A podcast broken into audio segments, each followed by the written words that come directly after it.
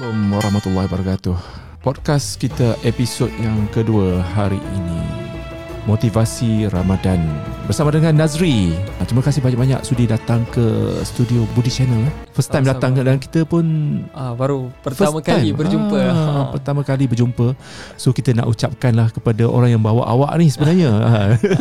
Kita rekod ni sekali harung terus untuk episod pertama dan episod kedua. Sekali harung. Terima kasih banyak-banyak untuk Fahmi Ami yang mana beliau tampil di episod pertama. Kalau kita ingat lagi, kita bercakap pasal fadilat bulan Ramadan, keistimewaannya bulan Ramadan ini dan apa yang dapat membantu kita untuk mempertingkatkanlah amalan-amalan kita di bulan Ramadan. Kita bersama dengan Nazri nak bagi peluang beliau untuk memperkenalkan diri dia lah. Kita pun baru jumpa kan. Bismillahirrahmanirrahim. Assalamualaikum warahmatullahi taala wabarakatuh pada abang Budi kita dan juga penonton-penonton di luar sana. Saya merupakan sahabat kepada Fahmi Ami. Nama diberi Muhammad Nazri lah, dan orang selalu panggil saya Nazri je. Berkhidmat sebagai seorang trainer ataupun motivator dalam Improvac Training and Consultancy, dan juga saya bekerja sepenuh masa di Talenta Holding Sendirian Berhad sebagai Chief Financial Officer. Sedikit background saya lah, sebab saya pun dipanggil untuk sesi ni. Saya ada sedikit pengalaman berkhidmat sebagai seorang imam di sebuah masjid di Selangor selama 4 tahun. 4 tahun ya? Imam muda ya? Tak berapa muda lah sekarang. Masih lagi sekarang? Sekarang saya baru habis kontrak April 2020. Sekarang saya cuma separuh masa sajalah. Awak ni bukan kaleng-kaleng ni. Biasa-biasa nampak lah. Muka macam Aiman Tino kan? Macam muka budak-budak muda, macam hipster-hipster kan? Imam itulah kita saya sekarang ni separuh masa saja. Macam sekarang waktu tarawih ni saya just ambil jemputan-jemputan je lah. Macam baru-baru kat masjid di Selangor ada beberapa, dan juga ada di Kedah dekat Alustar juga. Jadi itulah. Awak asal mana? Saya berasal daripada Sabah. Sabah? Tak ada muka Sabah. Ramai orang cakap macam tu. Ramai orang tak kalau saya cakap saya berasal daripada Sabah, ramai tak percaya. Dia kena tunjuk IC dulu. Kena cakap Sabah dulu dekat rumah dengan mak ayah, dengan adik-beradik, baru orang percaya saya ni orang Sabah. Jadi kalau semalam episod pertama kita bercakap pasal fadilat-fadilat yang ada dan macam mana kita nak menghindari kita daripada bergosip lah, sebab kenalah dengan platform Budi Channel yang terkenal dengan dunia dia macam nak cari benda-benda yang viral, yang trending kan, terutamanya dalam dunia hiburan kan. So kita nak lari sikit penonton-penonton kita, sama ada dia orang follow ke tak pastilah kan. Tapi mungkin insyaAllah dengan platform yang ada ini, ada podcast, dan kita juga akan siarkan dekat YouTube, di mana kalau orang yang suka dengar podcast dan juga borak-borak pasal motivasi ni, mungkin dia orang akan dengar lah. Itu terserah lah, tapi kita berusaha untuk menghasilkan satu konten yang bermanfaat sepanjang bulan Ramadan ini. Jadi kepada semua penonton, diharap follow dan subscribe. Yang belum subscribe lagi Budi Channel, bolehlah subscribe sepanjang bulan Ramadan ni, insyaAllah setiap hari satu episod. Kata hari tu kata macam dekat Fahmi Ami, kita tengok dulu 30 hari cukup ke tak kan episod. InsyaAllah bulan Ramadan ni, apa yang penonton ataupun kita semualah kena tahu dan tanam iltizam dalam diri kita, betapa mulianya, betapa banyaknya keistimewaan bulan Ramadan. Mungkin Ustaz Nazri nak bercakap tentang Ustaz, introduction sikit bulan Ramadan. Okay, bismillahirrahmanirrahim. Jadi berkenaan dengan apa yang Abang Budi kongsikan sebentar tadi, kita nak lari sekejap lah daripada dunia-dunia gosip, dunia-dunia kontroversi artis dan sebagainya. Tetapi saya nak menyeru kepada Abang Budi sendiri dan penonton-penonton juga di luar sana, sebenarnya apa yang terjadi di sekeliling kita ni bukanlah satu perkara yang sepenuhnya kita perlu elakkan. Ini konteks yang kita kena faham. Dan kenapa saya cakap macam ni? Sebab sebenarnya apa-apa yang terjadi pada diri kita ataupun pada orang lain di sekeliling kita, sebenarnya perkara itu adalah Allah datangkan, Allah turunkan untuk kita sebenarnya. Sebagai contoh mudah lah ya Abang Budi, yang kalau kita tengok kan, satu hari kita bawa kereta lah kan, kita bawa kereta hujan-hujan, kita nampak orang kat sebelah naik motor basah lencun dah. Sebenarnya bukanlah kita kata macam oh, tak payahlah, itu memang itu rezeki dia ke apa ke, memang kita jangan ambil jaga tepikan orang ke. Sebenarnya tidak. Sebenarnya kenapa dalam banyak-banyak keadaan tetapi Allah memalingkan mata kita, Allah memalingkan hati kita untuk perasan benda tu. Allah buat kita ternampak kepada orang yang tengah struggle naik motor hujan-hujan. Sebenarnya Allah nak kita meningkatkan rasa syukur dalam hati kita. Begitu jugalah macam apa-apa yang terjadi di luar sana, gosip-gosip artis ke, kontroversi ke, kadang-kadang kita tak ada niat pun nak cari, betul? Kita scroll IG, jumpa juga kan. Tapi sebab kita follow kan, betul. Kita follow account kalau guys, orang viral kan lagi dekat status lagi, dekat group WhatsApp lagi. Itu belum cerita kita lepak-lepak, tiba-tiba kawan pula open cerita. Lagilah bertambah-tambah membawangnya betul. Tapi sebenarnya itu disiplin kepada diri kita lah, sejauh mana betul? Kita mampu untuk membuatkan apa yang terjadi itu berbalik kepada diri kita untuk menambah kebaikan kita tanpa memburukkan individu yang terlibat. Dan jadi, kalau kita tengok kan, sesuatu yang berlaku dia ada hikmah ataupun pengajaran. Betul. Even apa sekalipun kan, kalau kita macam celik akal, kita akan menjadikan something macam kontroversi artis ke siapa-siapa kan, yang berlaku itu sebagai satu peringatan kepada kita supaya tidak melakukan benda yang sama. Kita tahu kalau kau buat benda ni akan hasil macam ni. Betul. Kalau siapa yang suka cari gali apa yang akan berlaku benda ni, kalau kau buat A akan jadi B. So jangan cuba-cuba nak buat A. Macam tu. Macam benda ni pun disebut jugalah dalam Al-Quran. Faman ya'mal mithqala dzarratin syarran yara khairan yara. Kau buat baik kau dapat baik, kau buat jahat kau dapat jahat. Begitulah cerita dia. Sebenarnya Abang Budi, dalam kehidupan ni Allah tak bagi kita apa yang kita minta, tapi Allah bagi kita peluang kepada apa yang kita minta. Peluang sebagai contoh kan, kita letak sebagai seorang berpuasa, kita lapar, betul?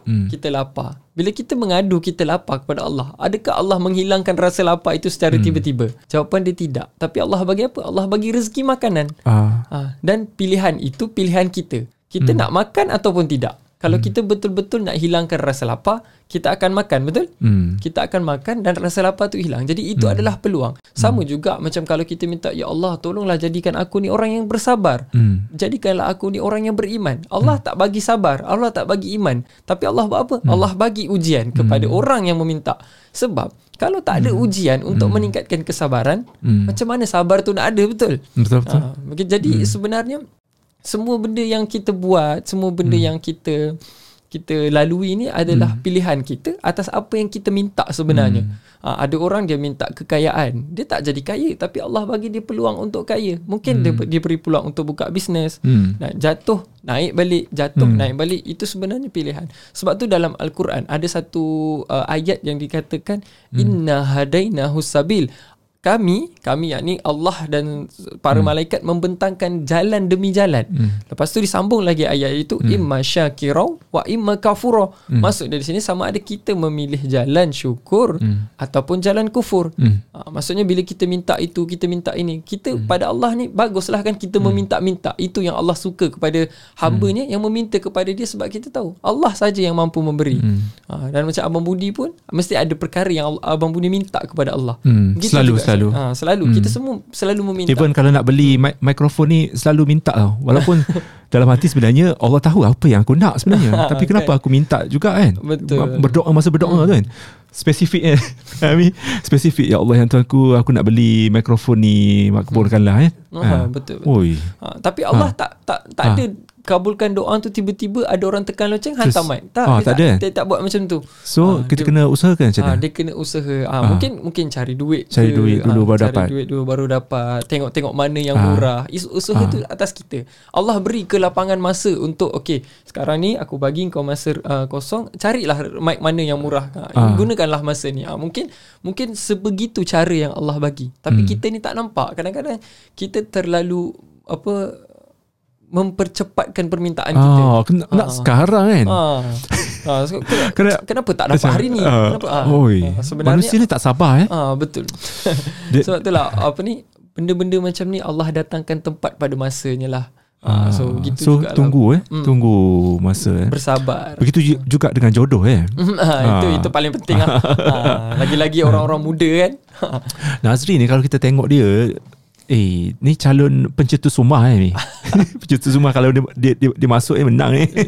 Amin. InsyaAllah ada cita-cita nak masuk pertandingan ni ya. Walaupun sekarang ni kan semua stesen TV dah macam macam putus asa nak buat program-program pencetus rumah lah, da'i lah, sebab banyak benda yang berlaku lah. Jadi pada pendapat saya, mungkin kalau ada diberikan rezeki untuk menyertai program-program sebegitu, InsyaAllah saya akan mencuba nasib lah. Benda tu ilmiah sebenarnya, ilmiah. Tapi masyarakat kita dah pandang serong dengan apa yang berlaku pada bintang-bintang ataupun bekas-bekas peserta yang keluar kan, yang mencetuskan banyak-banyak kontroversi lah.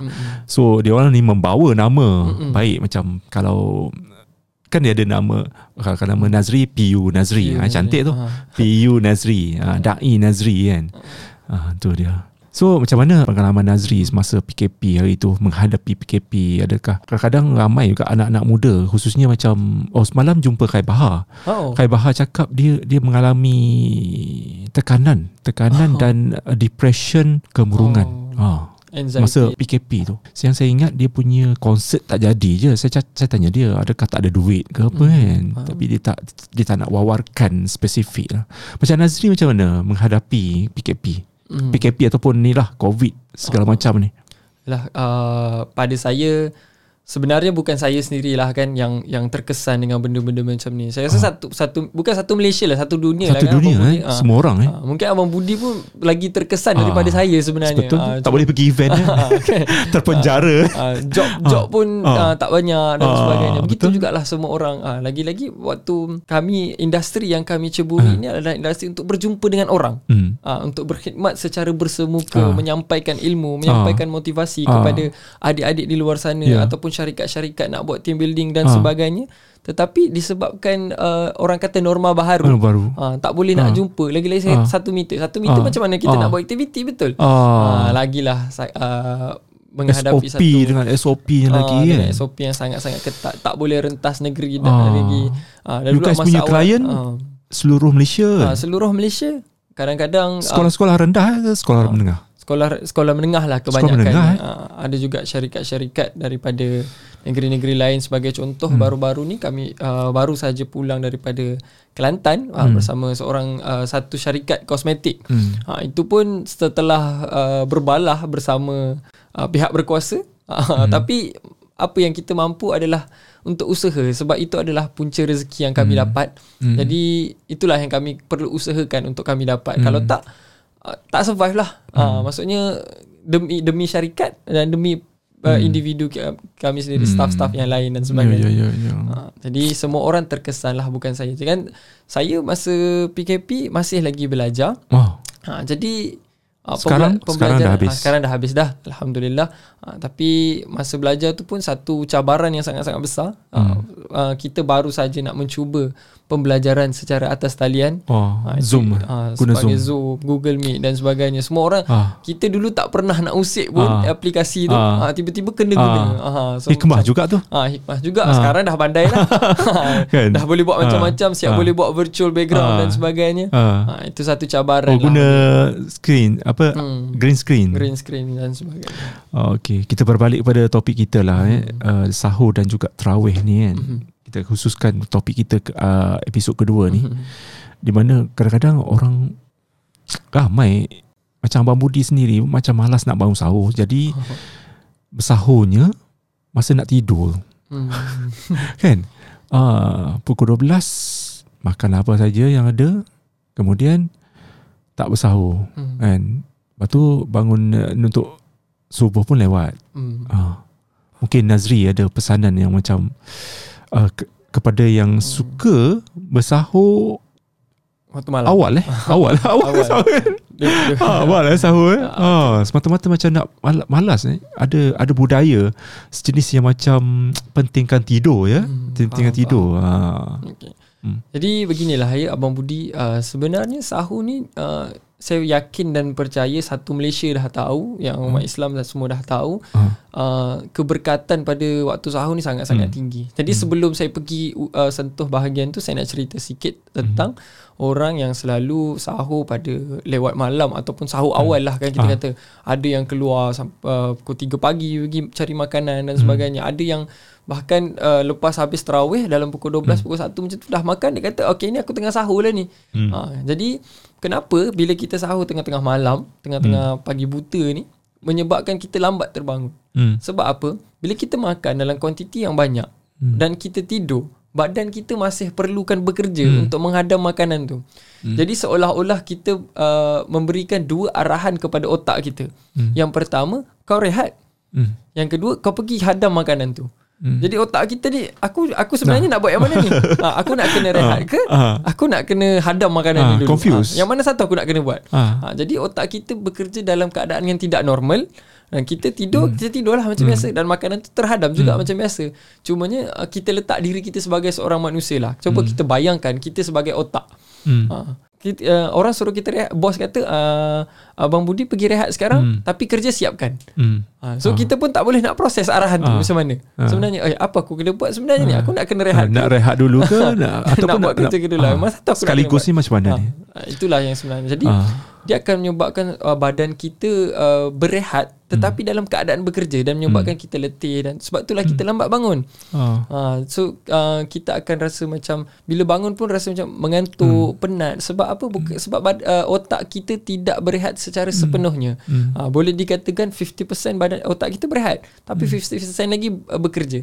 Bila kita bangun, yang 50% ni dia nak bekerja, yang baki yang bekerja tadi nak berehat balik. So kita masih lagi dalam keadaan penat. So kita pentingkan tidur. Sebab itulah juga ulama' mengatakan ada tiga perkara yang kita kena elakkan sebenarnya dalam kehidupan kita. Yang pertama sekali, kasratul ta'am. Mengurangkan, banyak makan. Banyak makan. So, kasratul banyak. Ta'am makanan. So kasratul ta'am. Belajar Arab sesikit. So ni adalah salah satunya lah. So untuk memastikan kita ni seorang yang cergas dan sentiasa berada dalam keadaan yang terbaik, fizikal maupun mental dan juga spiritual kita berada dalam keadaan baik, kita kena kurangkan makan. Sebab bila kita makan, otak kita memproses makanan. Jadi otak jadi lembab, betul eh? Kita jadi lembab. Betul lah. Memang kan? Betul. Kalau lepas makan, kalau nak buat kerja balik, macam lembab je berfikir kan. Tindakan kita pun macam lembab. Betul? Okay. Ataupun mungkin Abang Budi boleh buat eksperimen. Penonton-penonton di luar sana pun boleh buat eksperimen ya. Contoh, kita sekarang berpuasa. Cuba, hari ni hari puasa pertama, kita azan saja, kita makan kurma, minum air, kita solat. Esok, kita makan dulu.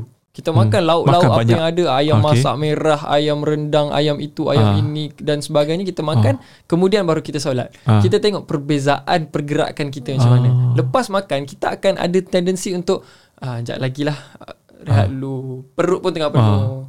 Sebab apa? Otak kita lepas tu nak bangun susah. Nak bangun pun susah. Sebab otak kita dah fokus kepada banyak makanan ni nak kena hadam ni. Sekejap lagi lah solat, sekejap lagi lah solat. Begitulah keadaan dia.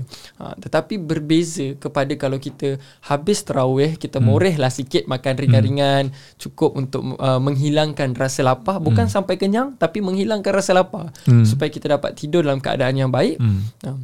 Makanan pun sekejap je hadam. Dan kemudian bila kita bangun dalam keadaan waktu-waktu pagi ni, sebenarnya dia ada satu rahmat, satu kebaikan, satu orang kata satu masa yang sunyi je. Orang lain sebab itulah orang kata kan, kalau kita kiam pun itulah waktu yang terbaik. Sebab waktu-waktu yang orang lain tengah lalai tidur, bukanlah lalai, tapi orang lain tidur, tapi kita bangun untuk melakukan solat, melakukan kebaikan. Pukul berapa Pukul 3? 3 tu awal sangat. Pukul 4, 5 kan. Bergantung kepada sebanyak mana solat yang kita nak buat. Kalau ada orang yang nak buat solat sunat tasbih, mungkin dia akan bangun awal sikit. Itulah Nazri. Ada yang ada terbaca lah, kita nak bersahur sebenarnya lebih afdal 10 minit 10 minit nak melewat-lewatkan sahur lah. Maksudnya nak azam subuh tu kira macam masa tu sebenarnya lebih afdal untuk bersahur. Betul. Sebab Nabi pun menggalakkan dia dua dalam puasa ni, yang orang selalu sebut lah afdalnya yang melewatkan sahur dan mempercepatkan buka. Tapi orang selalu mengawalkan sahur dan buka tu memang cepat lah. Itu dah jadi budaya kan. That's why kalau kita tengok kan, kedai-kedai mamak pukul 11, pukul 12 penuh. Betul lah. Dia sebab macam yang Abang Budi katalah, kebanyakan masyarakat kita ni mementingkan tidur daripada makan sebenarnya. Budaya kita, kalau saya pun hari-hari yang biasa, saya diuji dengan dua benda, mengantuk dan lapar. Saya akan pilih tidur dulu daripada makan. Sebab tidur ni dia seronok kot. Dia macam lupa semua benda. Tidur, so bila bangun tu pun rasa segar, boleh makan, boleh sambung buat kerja. Tapi walaupun sahur pukul 11, pukul 12, tapi sahur tu tetap sah lah. Tetap sah. Dia tak ada masalah. Sebenarnya. Tak ada masalah pun. Yang dia tidaklah. Tapi yang menjadikan, mungkin akan menjadi masalah bila kita lewat bangun subuh dan subuh tu tak ke mana kan. Orang kata subuh gajah lah kan. Subuh gajah tu. Mungkin tu yang sebenarnya antara fadilat kita melewatkan sahur itulah sebenarnya. Jadi bila kita lewat-lewat sahur nak azan, alang-alang azan tu kita boleh solat terus. Dan kita pun mendapat kebaikan solat di awal waktu. Berbeza dengan okeylah kita kata kita terjaga pukul 3 contoh. Pukul 3 terbangun, alang-alang aku terbangun ni aku pergi sahur lah. Okay, kita pun pergi sahur, pergilah makan Maggi ke, atau keluar cari kedai mamak ke, cari McD ke dan sebagainya. Bila kita sahur waktu-waktu macam ni, kita balik mestilah masih awal lagi. Mungkin dalam pukul 4, pukul 5 kita ada lagi lebih kurang 2 jam ataupun sejam nak masuk waktu subuh. Confirm kita akan tidur dulu. Kalau paling-paling tak pun kita solat 2 rakaat, baru berapa minit, mungkin 5 minit dan kita akan tidur dulu. Dan bila dah tidur tu, alamat dia memang lambat lah bangun. Tapi Nazri, bila ada yang tidur selepas subuh tu kan, orang kata tak elok Macam subuh pukul berapa pukul 7, pukul 7 tu lah, 7, pukul 8. Seelok-eloknya kalau nak tidur pukul 10, pukul 10 pagi, 11. Betul. Dia macam ni Abang Budi. Dalam Al-Quran ada menyebutkan waktu pagi ni adalah waktu Allah memberi rezeki kepada semua orang. Sebab itulah normanya fitrah manusia ni, bukan sahaja bercakap pada orang Islam ya, tapi seluruh manusia dalam dunia, agama apa sekalipun, pagi kerja. Malam tidur. Tapi itulah bila orang yang dia tidur waktu pagi, lepas-lepas subuh tak ada apa nak buat, tidur. Dia dah melawan fitrah lah. Kiranya dia dah melawan fitrah lah. Benda ni tidaklah dikatakan berdosa sebenarnya, tetapi dia lebih kepada kita tidak bersyukur ataupun tidak menggunakan kebaikan yang Allah janjikan waktu pagi tu. Dia macam betul-betul untuk macam penulis ke, siapa-siapa yang bekerja dengan menggunakan otak untuk idea-idea baru apa semua tu, semua datang waktu pagi. Betul. Kalau kita tanya penulis lirik ke, pencipta lagu, dia orang akan buat pagi. Betul. Sebab fresh, udara segar kan. Otak kita pun dalam keadaan yang baru lagi nak bekerja. Orang kata peak performance fresh lah. Bila dah tengah hari ni dah panas. Tapi bila kata ada istilah kau kena bangun pagi sebab murah rezeki, kadang-kadang orang tu cakap macam aku bangun pagi, tak ada pun orang bagi duit kat aku waktu pagi. Mungkin orang silap faham kot. Betul. Sebenarnya murah rezeki di situ tak semestinya kau bangun pagi kau akan dapat duit terus waktu pagi. Mungkin waktu petang kan, betul tak? Istilah macam Tuhan membuka pintu rezeki di waktu pagi. Betul. Sebenarnya disuruh kita macam kau jangan tidur waktu pagi. Betul. Dia sebenarnya yang kat sini dia dua benda lah. Yang pertama, dia sendiri kena faham konteks rezeki tu macam mana. Rezeki ni kita bukanlah mengukur rezeki ini semata-mata dengan RM1 sahaja. Sebab tu dalam Al-Quran ada disebut wa in ta'udu ni'matallahi la tuhsuha. Kalau kita ni sebenarnya kalau kita nak kira nikmat Allah ni la tuhsuha, kita takkan mampu. Maksudnya rezeki Allah ni dia datang daripada banyak bentuk. Banyak bentuk. Kalau kita ada masa yang lapang, itu rezeki. Kalau kita masih lagi ada, orang kata ada duit dalam dompet, itu pun rezeki. Itu of course ada rezeki. Bila orang pandang duit ni rezeki. Makanan pun rezeki. Ada anak-anak pun rezeki. Ada isteri pun rezeki. Ada kawan-kawan yang baik pun rezeki. Itu semua rezeki sebenarnya. Jadi konteks rezeki itu kena faham lah. Dan tidak semestinya rezeki itu datang pada waktu yang kita minta. Kadang-kadang dia datang tapi bukan dalam bentuk yang kita minta. Kalau kadang kita macam, ya Allah aku kurang duit ni, bagi aku duit. duit, tapi Allah tak datangkan duit, mungkin Allah datangkan sahabat kepada kita yang boleh tolong kita. Itu konteks rezeki yang kita kena faham sebenarnya. Dan bila berkata tentang situasi yang Abang Budi sebutkan tadi, kata aku bangun awal tak tidur pagi tapi tak ada pun rezeki masuk, ini yang orang salah faham sebenarnya.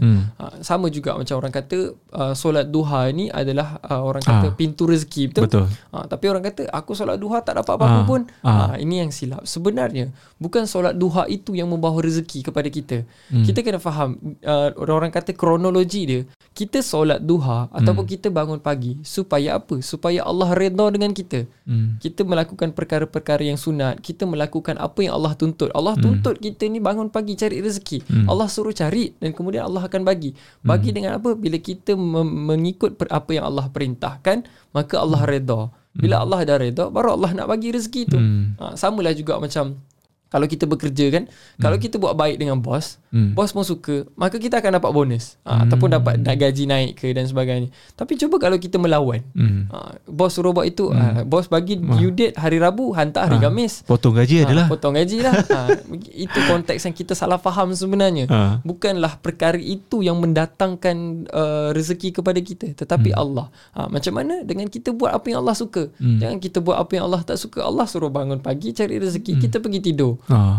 Itu yang silap sebenarnya lah. Itu. Dan motivasi Ramadan kita ni, podcast kita ni, suka menyentuh tentang fadilat tarawih lah. Kita buat semampu kita lah kan. Betul. Ada orang buat 8 ni paling minima lah. Paling minima. Paling banyak ada setengah 20. Maksudnya campur dengan WT apa semua jadi 23 Jadi mungkin Nazri nak huraikan fadilat. Macam mana kita kata sebelum ni macam asyik buat 8 kan. Macam mana diri kita nak mengasuh diri kita sebab kita dah letih sebenarnya ni. Siang hari puasa. Macam mana kita nak mendidik diri kita untuk macam kejar, macam buat juga kan. Sekurang-kurangnya 8-16 boleh 8-20 memang 20. Okey, nak capai 20 tu lah. Kalau 8 ni sekejap je. Betul. Siapa-siapa pun boleh. Betul. 4 tak ada. 4 ni selalu budak-budak muda, budak sekolah kan. 8-20 nak kejar 20 tu susah tu. Betul. Jadi pada saya beginilah, sejujurnya daripada sudut hati seorang bekas imam, 20 bagi saya pun berat juga sebenarnya kalau dilakukan setiap hari. Jadi ada satu pepatah, saya tak pasti ini adalah pepatah ataupun hadis ataupun kata-kata ulama, saya kurang pasti, yang mengatakan ibadah yang dicintai oleh Allah adalah yang sikit tetapi istiqamah. Maksudnya dia berterusan. Kena berterusan dan konsisten. Ada orang dia rasa macam aku nak cepat. Contohlah macam nak mengaji kan. Okey, hari ni malam ni aku nak baca satu juzuk. Dia dapat baca satu juzuk malam pertama. Tapi malam kedua dia baca 2 muka surat je. Sebab apa? Semalam aku dah baca banyak, hari ni aku baca sikit je lah. So dia adalah satu perkara yang tak konsisten orang kata. Allah tak suka benda tu. Sekejap kau buat banyak, sekejap kau buat sikit.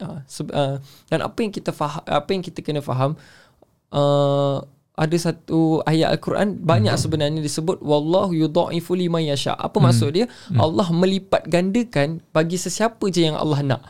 Kenapa Allah sebut macam ni? Sebab ada orang, mungkinlah macam Abang Budi kata tadi kan, Abang Budi 30 hari buat 8 rakaat. Sebenarnya jauh dalam surat hati aku nak buat 20 rakaat, tapi aku takut aku buat 16 rakaat aku dah tak mampu dah. Sebenarnya dalam hati kita nak, sebab tu Allah tahu hati kita ni ada apa. Semalam pun Abang Fahmi ada sebut, Allah tahu dalam hati kita ni ada apa. Allah tahu apa yang kita minta sebenarnya.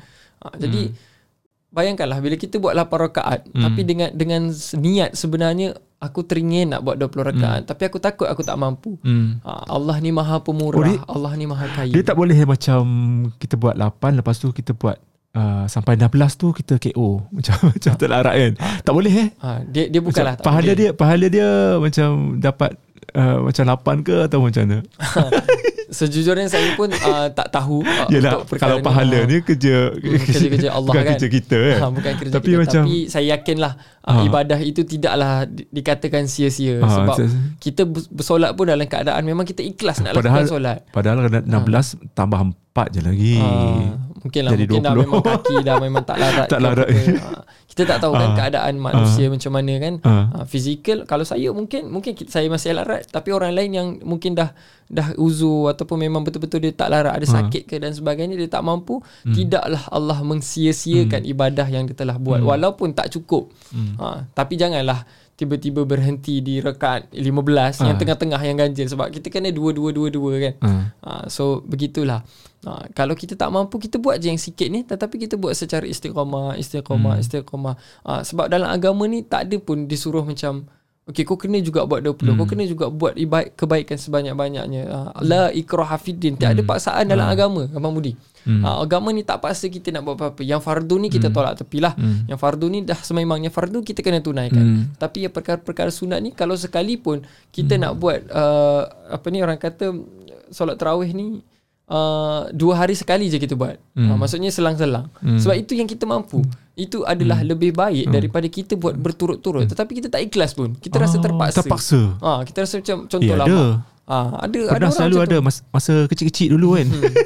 Itu kecil-kecil lah dulu kan. Macam kena paksa pergi kan. Tapi waktu kecil-kecil dulu tu, dia lebih kepada ibu bapa nak mendidik anak-anak, nak mendedahkan, inilah sebenarnya tarawih, inilah sebenarnya suasana Ramadan, inilah sebenarnya cara-cara tarawih, 8 rakaat, selawat dan sebagainya. Dan saya yakin dan percaya selawat selepas tarawih itu bukanlah diajar, tetapi kita dengar selalu. Macam saya sendiri pun, saya tak belajar benda tu, saya tak baca ke apa, saya, tapi dah melekat kecil-kecil dulu pergi masjid, apa yang diorang baca ni, apa yang diorang baca, macam ni rupanya, rasa seronok, hari-hari dengar, 30 hari kita dengar dekat telinga, diulang tu dah melekat, dah hafal dah sampai sekarang, tak perlu nak tengok skrip ke apa ke. Itu adalah kelebihannya. Selawat tu semua wajib ataupun tak perlu? Bukanlah tak perlu, tapi dia lebih baik buatlah. Lebih baik buat. Ulama kita dah menyusun fadilat-fadilatnya, dan kita ikut saja. Tak adalah lepas Assalamualaikum bangun balik semua. Dia tak ada masalah. Kena ada senggang lah macam. Sebab itulah nama dia tarawih. Tarawih ni sebenarnya maksud dia berehat. Berehat. Jadi mungkin ramai tak tahu. Beristirahat. Istirahat. Ya. Bau terlintas solat tarawih. Kalau istirahat dengan tarawih ni sama Jadi kalau kita pergi dekat negara-negara Arab, belah-belah Timur Tengah tu kan, kita akan nampak orang lepas tarawih dia akan duduk sekejap, minum, borak-borak dulu.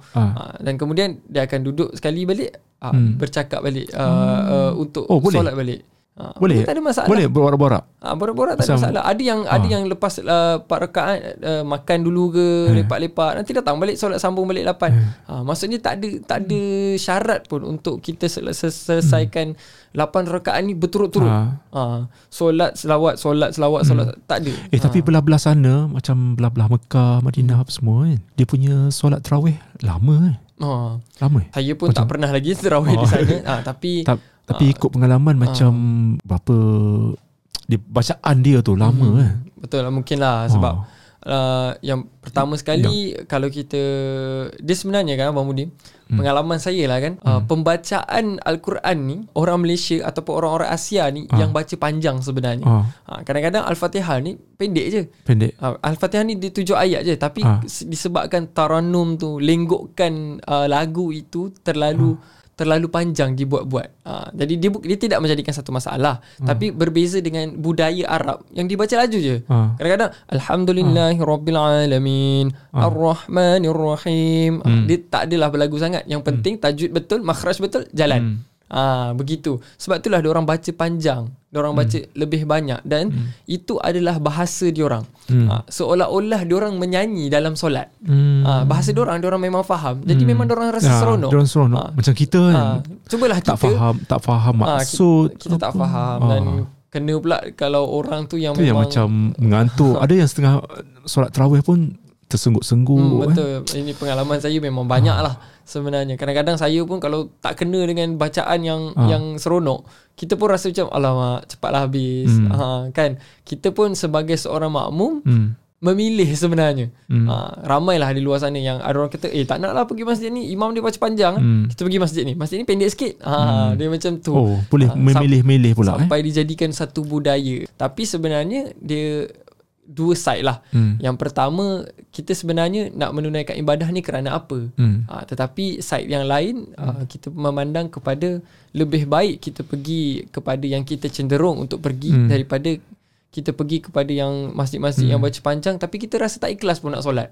Kita rasa macam panjangnya dia baca, khusyuk pun hilang. Pada yang baca pendek kita khusyuk. Itulah yang terbaik sebenarnya. Nazri, kalau kita tengok budaya ataupun I think perangai siapa-siapa pun bila benda baru kan, macam ni hari pertama bulan Ramadan, kita rasa bersemangat tau. Macam Abang Budi nak buat podcast apa semua kan, podcast nak boleh tinggal gosip apa semua kan, bersemangat ni. Dia tiba-tiba bila dia tiba macam pertengahan lah, 2-3 hari, 7 hari ke-7, hari ke-8, kita dah mula lupa. Macam nak tarawih pun macam berat. So macam mana kita nak memotivasikan diri kita supaya nak menjadikan setiap hari dalam bulan Ramadan itu adalah hari pertama, macam hari ni lah. Hari ni kan macam semangat kan, macam bestnya macam tak sabar nak berbuka apa semua kan, macam duduk plan dah macam malam-malam ni nak solat tarawih, nak tinggal kerja sekejap solat tarawih. So macam mana kita nak memotivasikan diri kita supaya mengingatkan diri kita macam nak konsisten. Nak konsisten tu susah nak sampai ke malam 30. Macam mana kita nak memotivasikan diri kita ni? Ada satu kata-kata ulama yang mengatakan kita perlu beribadah seolah-olah hari inilah hari terakhir kita hidup di dunia. Dan kita perlu mencari rezeki seolah-olah kita akan hidup selama-lamanya. Jadi sebenarnya apa yang kita kena terapkan kan, macam mana, bukan Abang Budi sahajalah, saya yakin saya sendiri pun kadang-kadang awal-awal je semangat, macam kadang-kadang nak tadarus dan sebagainya. Awal-awal ni baca banyak surat. Kemudian as time goes, makin lama makin kurang. Itu masalah sebenarnya lah. Tetapi apa yang diajar oleh guru saya adalah setiap kali kita bangun pagi, kita bagi tahu diri kita. Yang pertama, of course lah, kita kena bersyukur. Kita cakap, ya Allah, terima kasih bagi aku peluang. Dan kita cakap pada diri kita sendiri, cakap, Nazri, kau tak tahu hari ini adalah hari yang terakhir ataupun tidak. Jadi mesti kita akan rasa bersemangat. Sebab kita mungkin hari ni pun kita tak tahu lagi kita dapat habiskan ataupun mati tidak. Bila-bila masa. Mati bila-bila masa boleh. La yastakhirun sa'ah wala yastaqdimun. Dia takkan cepat sesaat, takkan lambat sesaat. Jadi apa-apa pun kita kena keep on repeat benda tu dalam otak kita. Contohlah kan, kita tengah-tengah buat ni, tengah-tengah melakukan satu kebaikan, lama-lama kita rasa macam penat lah buat benda ni, nak rehat sekejap lah. Kita cakap balik dekat diri kita, tapi adakah esok aku masih lagi ada? So bila kita cakap benda tu, kita akan rasa macam, sebab itulah orang kata kematian ini adalah tarbiyah paling besar sebenarnya dalam dunia. Kita ingat mati kan. Betul. Ada orang dia kata macam esoklah kot aku pergi, contohlah nak bayar hutang kan. Contohlah macam saya ada hutang dengan Abang Budi. Saya kata esoklah pergi rumah Abang Budi nak bayar hutang dia. Sedangkan hari ni saya ada masa free. Dan kemudian pagi esok saya ditakdirkan untuk tidak membuka mata dan tidak bernafas lagi. Jadi itulah tanda yang sebenarnya. Kalau ada orang yang tahu cerita tu, mungkin dia kata Azri sebenarnya nak pergi bayar hutang Abang Budi, tapi Allah tarik nyawa dia.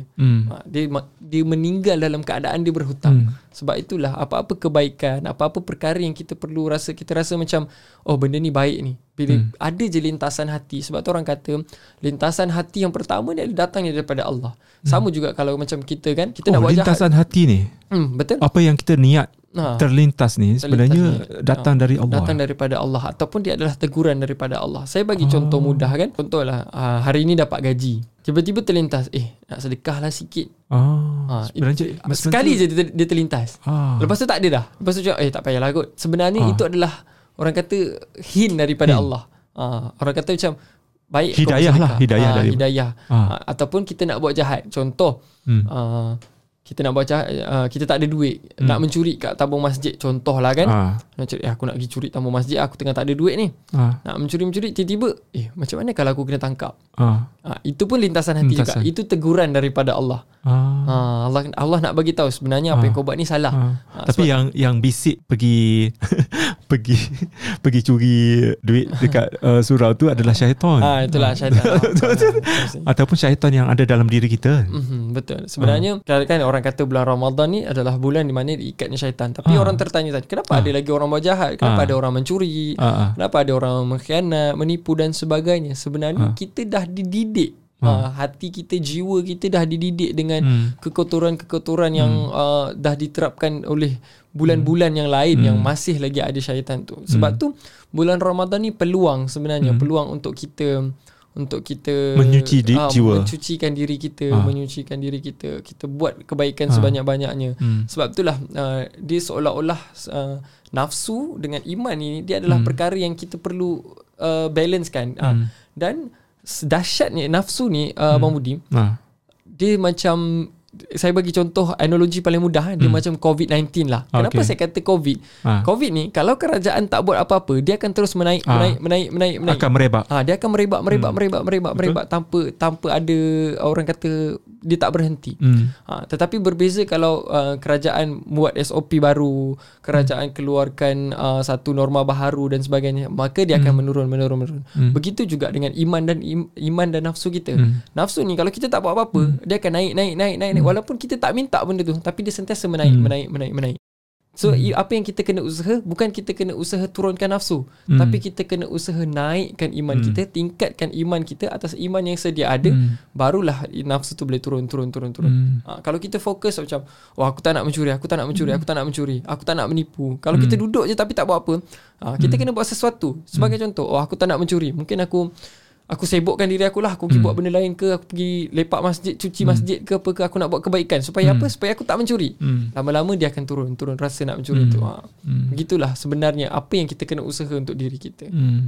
Bulan Ramadan ni dikatakan bulan menyuci jiwa. Ibarat kata dalam satu tahun tu ada satu bulan di mana bulan pengampunan lah. 11 bulan kau buat dosa, tapi ada satu bulan di mana dosa-dosa kau tu boleh dihapuskan dengan beramal dalam satu bulan ni.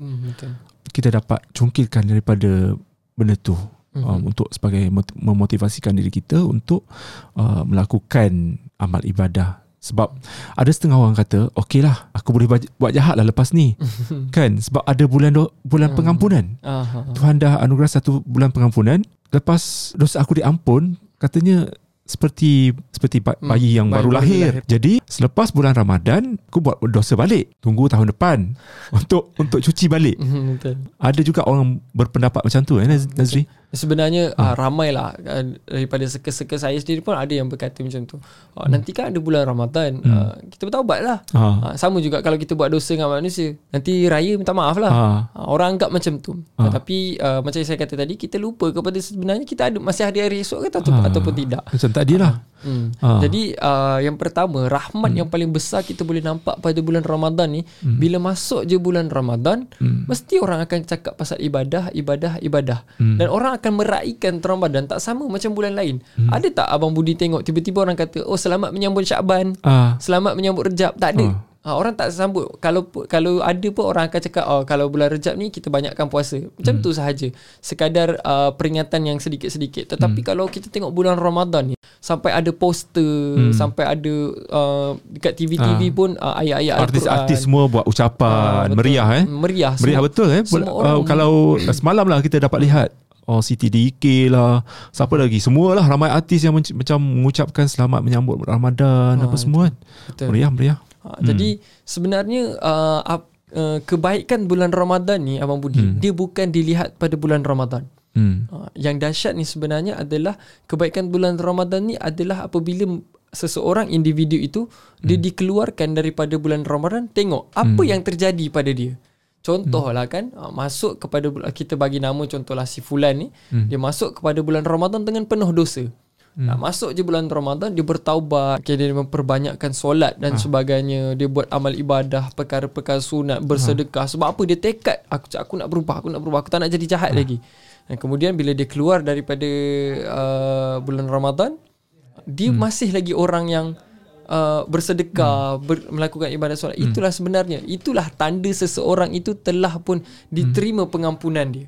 Berbeza dengan orang yang dahulunya seorang pendosa, masuk kepada bulan Ramadan, buat baik, keluar je dia buat balik dosa-dosa yang dia buat dulu. Bukanlah makna bila orang itu diampunkan dia tidak melakukan dosa sama sekali. Tidak, manusia ni sentiasa akan melakukan dosa, tetapi dia kurang dan dia nampak lebih kepada ke arah kebaikan.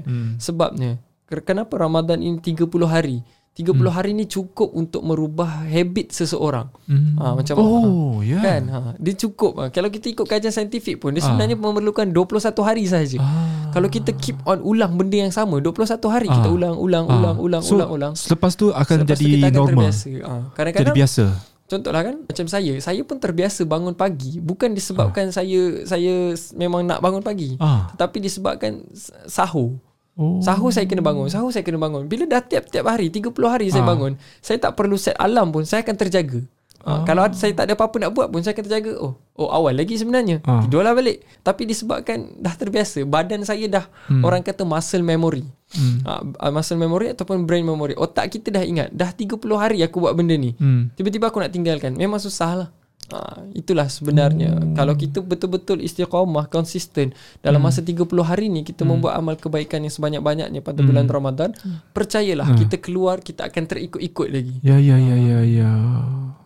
So kepada yang macam ada sesetengah yang perokok, yang suka merokok, mungkin boleh menjadikan bulan Ramadan ni satu bulan yang macam cuba untuk tidak merokok, dan InsyaAllah lah, selepas ini dia akan tinggal merokok tu selama-lamanya. Betul, sebab saya ada ramai sangat kawan yang Abang Budi yang memang seorang perokok, ataupun kalau bukan rokok pun yang paling famous sekarang vape lah. Vape. Ataupun vape bahaya juga.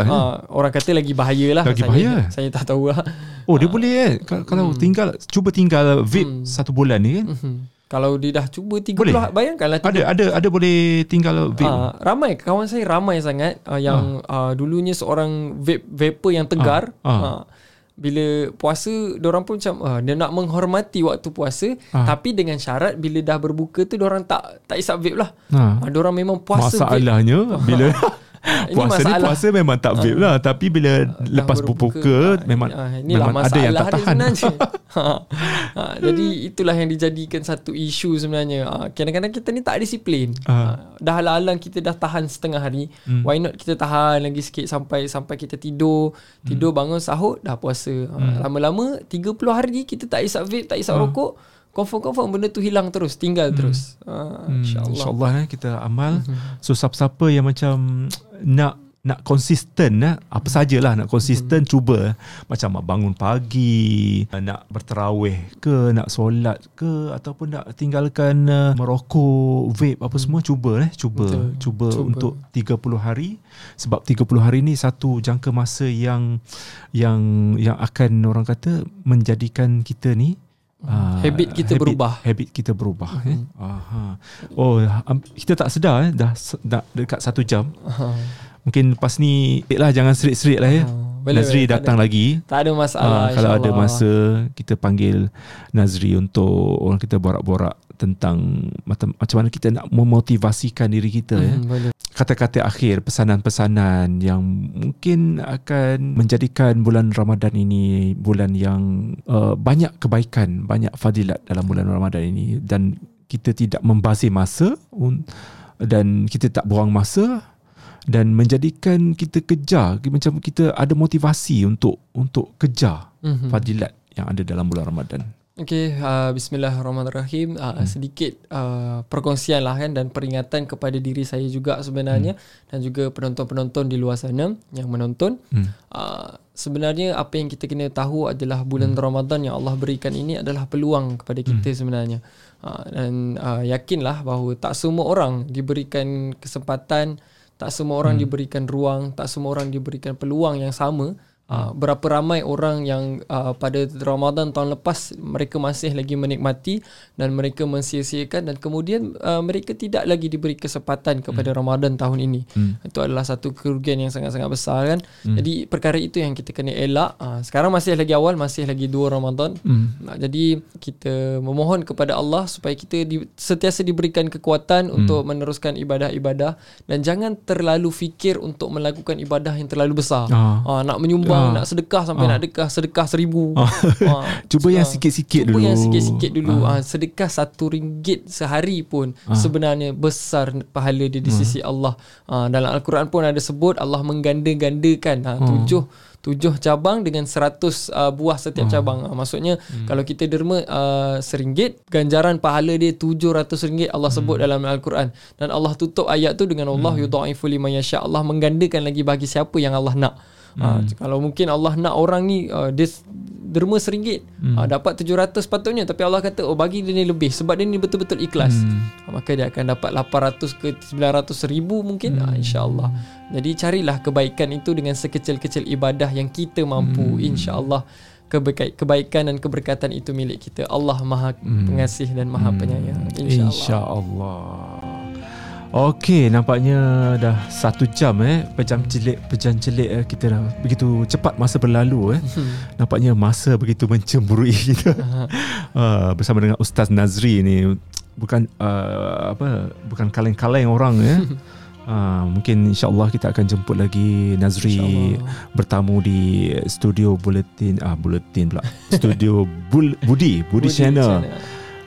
Bila dah puasa macam ni dah, kita dah beberapa jam lagi kita akan mengakhiri hari pertama kita berpuasa di bulan Ramadan tahun ini. Kita harap untuk hari yang kedua nanti lebih baik lah ya. Amal ibadah kita dari segi apa sahaja yang kita buat dalam bulan puasa ini. Kita nak ucapkan terima kasih banyak-banyak. Semoga kita semua, orang kata, dilimpahi rahmat kasih sayang dalam bulan Ramadan ini, insya-Allah. Dan kita jumpa lagi.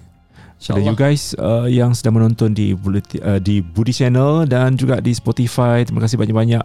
Kiranya macam satu kejayaan lah dia orang. Kalau kita nak bagi pingat pun boleh lah. Orang Malaysia tak ramai nak bertahan daripada minit pertama sampai 1 jam untuk mengikuti peringatan santai di mana kita nak memotivasikan diri kita untuk menjadikan Ramadan kali ini lebih bermakna.